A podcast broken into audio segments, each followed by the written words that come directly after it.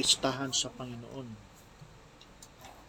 ng mga banal na pag, pagpupulong na inyong tinatanyag sa takdang panahon. So, last night, di ba, na pag-usapan natin na ah merong dalawang part ng ah, dalawang part na yung tinatawag na spring season at saka yung tinatawag na Oh, fall season ano? So itong spring festival ah, mga nakapaloob dito yung Feast of the Passover Feast of the Unleavened Bread Feast of the First Fruits and then Feast of Weeks no yung seven ah, seven to. seven Sabbath no seven Sabbath ah, which is ah, sabi nga ay Besan. ah, Shemitah Shemitah cycle Hmm. So, may pitong sabat na equivalent ng 7 times 7 is equals to 49. 49 ah, 49 days. 49 days siya. So, ano ba yung significance ng 49 days, no? Yung 40. Yung 40 kasi yan yung pag-akyat ni Christ. So, merong si Kristo dito sa lupa na uh, pag stay na naputol tayo nung kagabi na sinabi ko na yun ay tipo ng tinatawag na regathering. Ano yung, yung, yung, yung 40 days na naririto si Kristo after His resurrection, no? kasama ni Kristong kinuha yung mga bihag doon sa heart of the earth, heart of the earth. Hmm. Ibig sabihin, yun yung ah, tawag dito, yung dinala niyang bihag ng mga nandoon, mga Old Testament saints na ina binibigyan niya ng ah, glorified body, inakit niya, no? karoon ng glorified body. At yun ay inipon niya. Within, ah, sabi nga, within ah, 40 days na nag, nag, nag, sila, nag-stay sila rito bago po, ika 40th, ika 40th day, umakyat si Kristo doon sa Mount of Olives. Pero ang gusto kong sabihin kagabi, 'di ba? Yun ay tipo ng ah, yung tipo ng 40 days ay tipo ng regathering, regathering of Israel. So, yun ang tipo no, regathering. Kaya ah, on the day of Pentecost, ah, sorry, on the 40th, o yung akyat si Kristo, may tinatawag na 9 days, novena. Kaya, novena, no, 9. Pero nung ikasampung araw, bumaba si Kristo. Mukha naman maglubi na yung mga tao. Katuparan na yun ng Pentecost. So, yun. So, itong Pentecost ay nakapaloob pa, nakapaloob pa siya. Ah, sorry, nakapaloob pa siya doon sa first month. Nakapaloob pa siya doon sa first month. So, ibig sabihin, bumibilang ng days. Mapapansin natin, on the 14th day, day on that 14th day, magsisimula yun, one. O, parang ganun. Pero, sa iba kasing count, sa iba kasing count, yung on the first month, first day, yun yung sinasabi nilang solar, solar na. Ibig Solar sabihin, calendar. full moon, full moon yan. Month of ah, Nisan, month of Nisan, ang buwan niyan, solar. Kaya, kaya ang Israel, bumabatay sila sa solar system. So, ng kalendaryo. Ibig sabihin, magpo-full moon ng magpo-full moon ng month of Nisan. Nisan kasi it's a Hebrew word. Nisan. So, full moon yun. Full moon siya. O, kaya nga merong sinasabi, tinitipo na yun yung time na kung saan diyan pupula yung yung buwan na yan na tinatawag na blood moon. So, hindi ko lang matiyak no kung saan dapat magsimula yung days, yung bilang ng days. Pero sa iba kasi ang bilang ng days from day 1 up to day day 14. Yung 14 is Passover. So from 1 up to up to day 14, Passover yon. Tama? On that kinabukasan, on that 15, it's Feast of the Unleavened Bread. Feast of the Unleavened Bread na yun. Yun yung ah, holy holy convocation.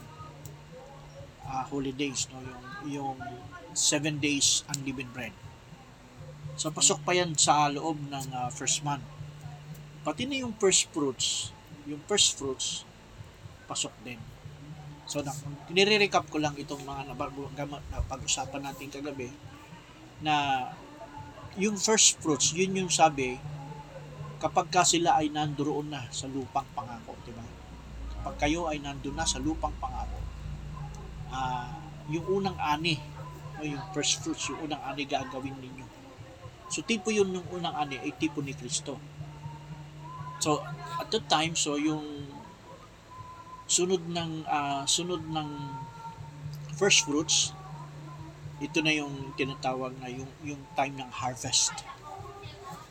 So, yung parang seven Sabbath ay tipo ng harvest bago mag-Pentecost. So, yun yung first month on that first month. Sa sa sa sumusunod, sumusunod na buwan, hindi ko na alam kung ano yung mga nilalaman doon sa on that second month. Ah, ito yung kung di ako nagkamali, yan yung summer. Yan yung summer. Ibig sabihin, ito yung pagitan pagitan ng ah, spring at saka ng fall season. So yung first month, second, and third third month, third month, fourth, and sixth, third and fourth and sixth, sixth month, yan yung tipo ng pagitan. Pagitan siya. So hindi ko pa masyado kasi na, na naaaral ng gusto itong ah, Hebrew calendar no, kung paano talagang medyo hindi ko pa masyadong bihasa dun sa pag ah, hindi ako ganong accurate on, on that seventh month on that seventh month which is Tishri Tishri yan ito naman yung simula ng tinatawag na Feast of the Trumpets So itong Feast of the Trumpets, ito yung blowing of the shofar. Blowing of the shofar yung ginagawa ng Israel. Feast of the Trumpet. Nag, nag, ah, nagbo-blow sila. So yung yung Feast of the Trumpet may kaugnayan pa rin sa atin, significant sa atin na ibig sabihin bago tayo magkaroon ng ah, tinatawag na body change when the dead shall rise and at bibigyan din sila ng ah, isang maluwalhating katawan yun ay merong ma- maririnig na trumpet. Trumpet yun. Trumpet. May sounding of the trumpet. Para sound para buhayin yung mga mga patay na na kay Kristo, bubuhayin yung maririnig nila yung trumpet na yun. Tapos tayo naman, ng mga natitirang buhay, ay kasamang in the twinkling of an eye. Ibig sabihin, kasama tayong mabibigyan ng ah, katawang maluwalhati. Yung salitang twinkling, twinkling on an in a twinkling of an eye, ibig sabihin, physical yan. Ibig sabihin, in the twinkling of an, ina-apply yun sa physical. Itong katawan natin, magpapalit siya. Magpapalit ng isang katawang maluwalhati. In a moment. So, isang kisap mata, magpapalit. So, physical yan. Bagamat meron tayong spiritual nangyari sa atin sa una, yun yung ah, tinatawag natin na sealing of the Holy Ghost, spiritual regeneration, nangyari na yun sa ating inner man. Ano? Binabago, hinaayos siya, gina, nilalagyan siya ng tamang imahin, image. Pero yung ating physical, hinahabol. Kaya nga itong katawan natin, sabi ganun, ay tutubusin pa, sabi ni Pablo. Basahin mo na yung Ephesians 4, verse 30. Ay, hindi. Ephesians ah, chapter 1 muna. Ephesians chapter 1 verse uh, 13 up 14 up 13 14 verse 13 14 Ephesians 1 verse 13 14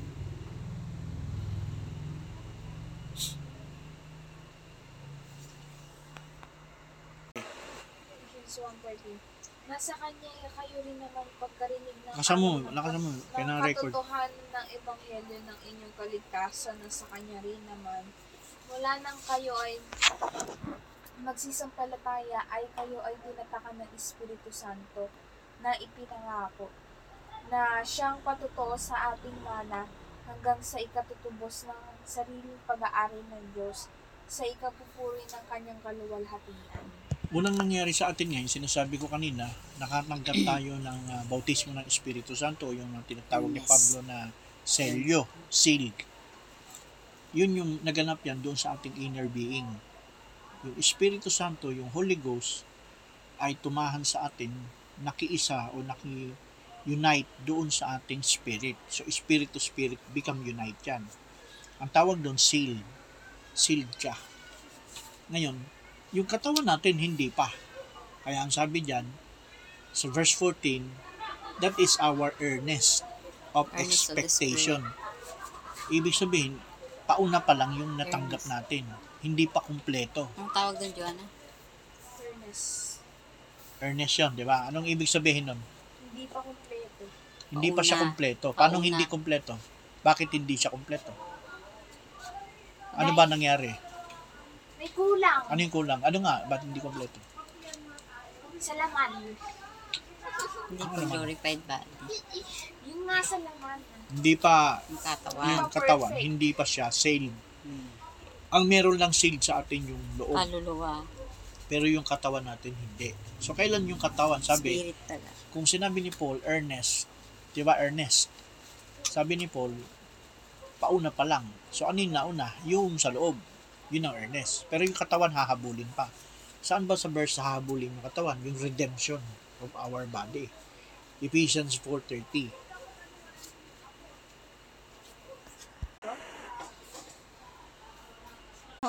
At huwag ninyong pighatiin ng Espiritu Santo ng Diyos na sa Kanya kayo ay tinatakan hanggang sa kaarawan ng pagkatubos. So, konektado doon sa 1, Ephesians 1 verse 13 and 14, di ba? Ah, Kayo ay tinatakan. So, kailan nangyari tinatakan? Sa Ephesians 1.13. After that you heard the word of truth, the gospel of your salvation, you were sealed. So, yan yung sinasabi ni Paul. Pero sabi niya dyan sa 4.30, hanggang, kayo'y tinatakan hanggang sa araw ng katubusan. Kailan ba yung araw ng katubusan? yun yung kakumpletuhan. Ibig sabihin nitong araw ng katubusan, hindi pa, hindi ka pa kumpleto. Pero meron ka na, pauna. Earnest ka. Ibig sabihin, hindi, hindi pa matatawag na totally, Complete. total saved ka na. Pero naselyuhan ka na. Naselyuhan ka. Naselyuhan ka na. So, ibig sabihin, hindi pa, hindi pa lubos o hindi pa lubos na ganap ang iyong kaligtasan. Kailan yan mangyayari? Ibig sabihin, kapag, ibig, oy, makinig ka. Ibig sabihin, kapag ka, sinabi doon, in a moment in the twinkling of an eye, no, after you heard the trumpets, yung trumpets na kasi nasa ano tayo, no, spring and trumpets tayo, di ba? Ah, sorry, spring and fall.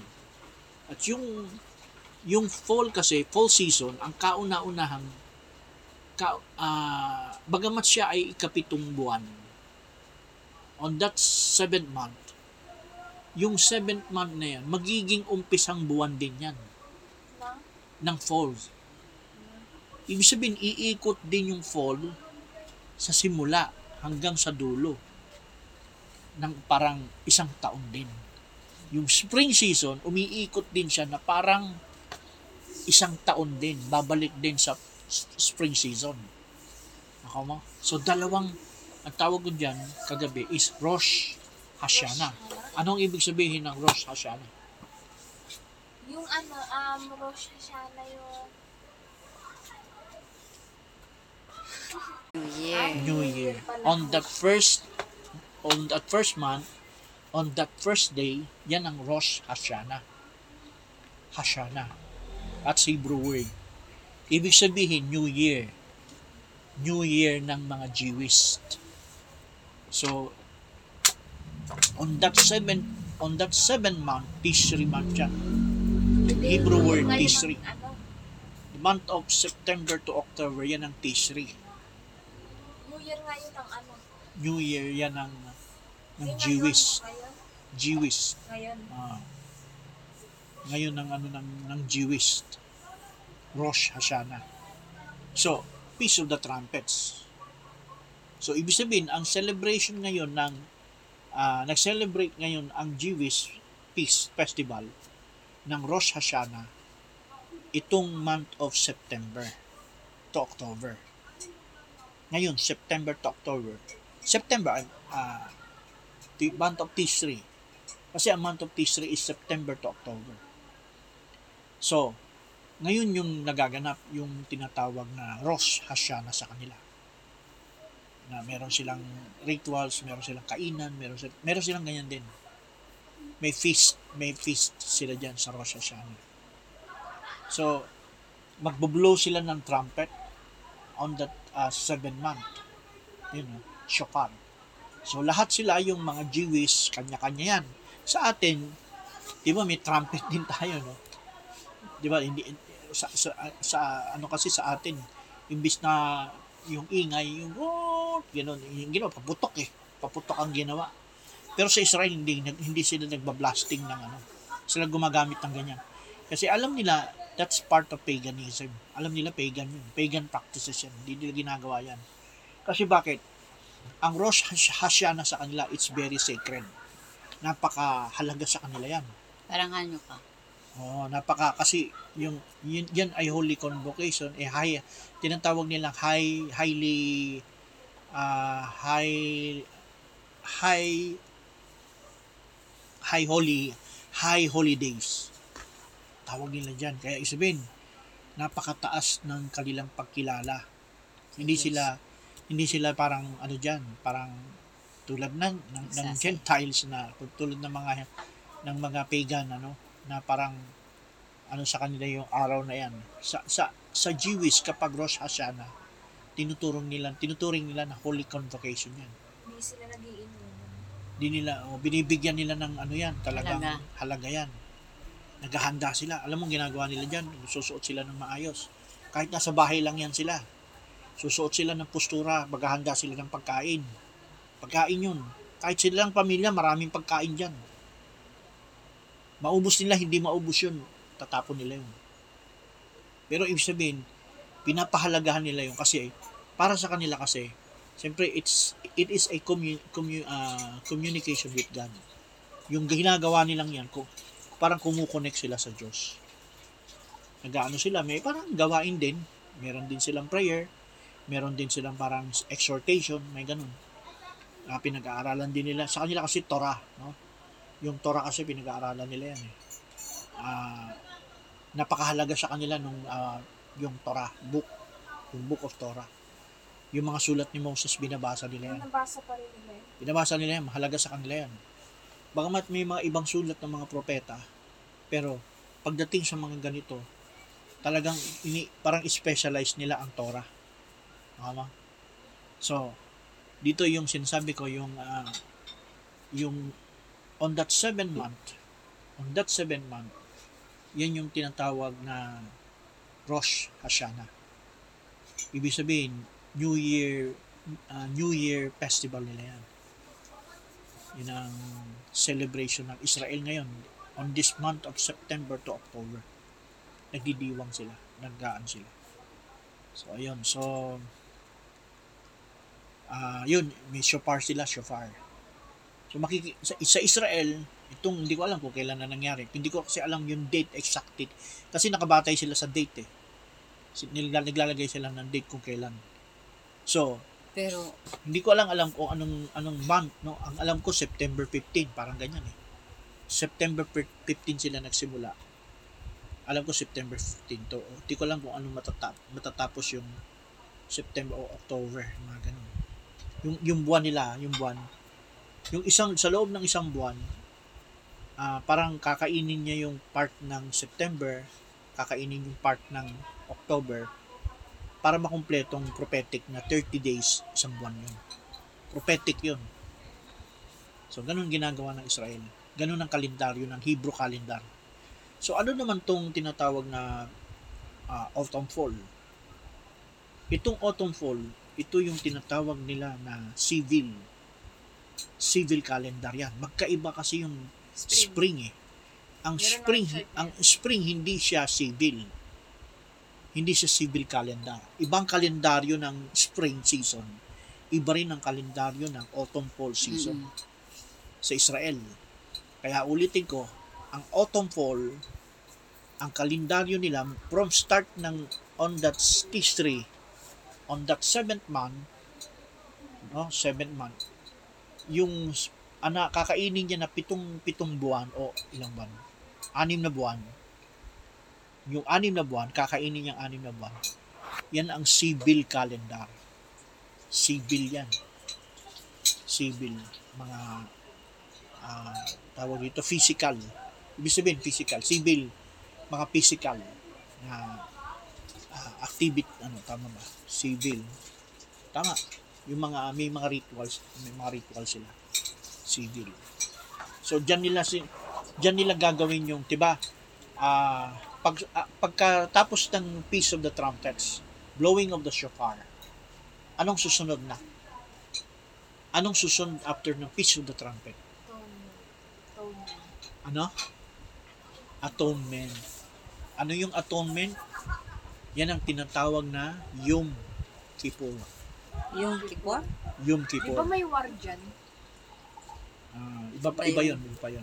Pero sa Israel kasi pagtapos ng Peace of the Trumpet ng buwan na 'yan, ang kasunod niyan ah tinatawag na Peace of Atonement. Ano yung Peace of Atonement? Anong ginagawa ng Jewish festival diyan? Ang... Bakit siya tinatawag na Peace of Atonement? Ano bang ginagawa nila? Sa panahon ng Israel, ha? Sa, na- sa panahon ng Israel. Kasi, ah, sa ngayon, hindi ko alam kung, kung paano nila sineselebrate yung, alam ko sineselebrate pa rin nila yan. Pero sa original, yung Peace of Atonement, paano ginagawa? O, sige, magsaliksik ka dyan sa Google mo. Okay. No, ano nga? Ano nga ginagawa? It's like praying or... Um, yeah, ako pray like penalty of the sin. Tama. Ngayon, gi- ngayon ginagawa nila yan. Pero yung original, Umiiyak sila. hindi lang. Hindi. Kasi 'di ba wasak ang templo ngayon, di ba? Mm. So ibig sabihin nang ibig No sabihin, work. ha? Yung parang ano, yung Kippur, yun yung parang wala silang ano dyan. Ang Yom Kippur, ang yan ng atonement. Atonement ibig sabihin ang saserdote yan ang panahon na sila ay pumapasok sa loob ng templo Mag-aton. Nag, ma- upang maghandog sila ng handog sa Diyos. si Kristo handog na susunugin. Ako ah. Hindi, oh, ha- eh, yung laman hinandog. Yung dugo, papasok, dadali ng sacerdote sa Holy of Holies. Ang sacerdote. Yun ang sacerdote. So, ibig sabihin, doon dadalhin yun. Naka mo?